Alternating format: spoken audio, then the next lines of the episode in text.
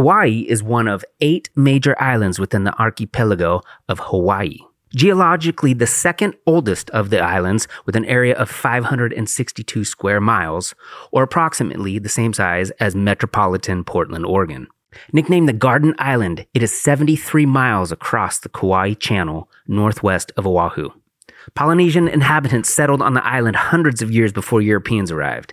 And these first inhabitants lived undisturbed for around five centuries until others arrived by canoe from Tahiti. Kauai is old, built upon approximately 5 million years of volcanic activity.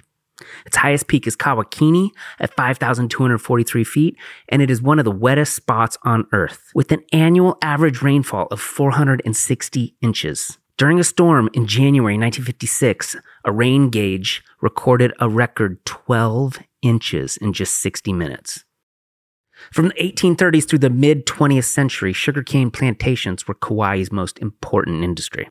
Most of that land is now used for ranching, as well as for growing fruit and other crops guava, coffee, mangoes, bananas, papayas, avocados, and pineapple. The northwestern part of the island is mostly inaccessible. It's just a bunch of mountains and trails that you can hike. And deep in some of these areas, they shot some of the most memorable Hollywood movies you've ever seen Jurassic Park, Pirates of the Caribbean, Soul Surfer, Avatar, Honeymoon in Vegas, Raiders of the Lost Ark, and Tropic Thunder. Nothing, man. It's jelly. I'm eating jelly beans. Oh. As you travel along Route 56, a two lane highway, you pass the Kilauea Lighthouse, as well as a couple other smaller areas on your way to Princeville. Within Princeville, there are a number of resorts, and with uh, just a short walk, you can end up on the beach. You get in your car, you drive a little ways down the road, you're in Hanalei. You go a little bit further the other direction, you're on Anini Beach. And if you have any desire to hike, this is a wonderful destination. Highway 56 turns into 560 and it ends at Haena State Park.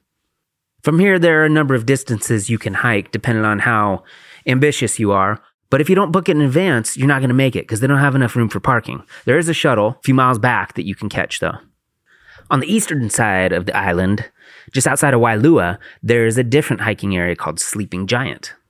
It is located on Nounou Mountain and is 3.2 miles out and back.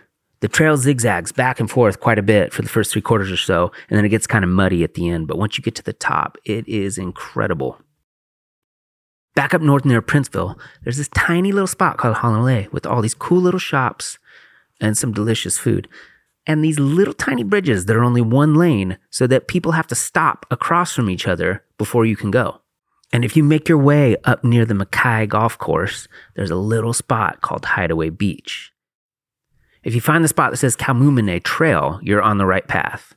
And starting at the top, it's basically straight down, and they have these rope handles that you can hold on to as you go down to get to this incredible beach. And it's probably supposed to be a secret, but I don't think it's a secret anymore. There's also chickens everywhere. According to agricultural history, in 1700s, when sugarcane was introduced to the islands, large plantations sprung up. These plantations brought with them a bunch of animals, including chickens. When the sugar industry began to decline in the late 1800s, they just let them loose, left them to fend for themselves. And real estate prices are out of control. As you drive down the road, if you open up Zillow, you can pass by properties and see how much they're valued at. Almost everything is over a million dollars. And if it's anywhere near the beach, it's two, three, four million dollars and above.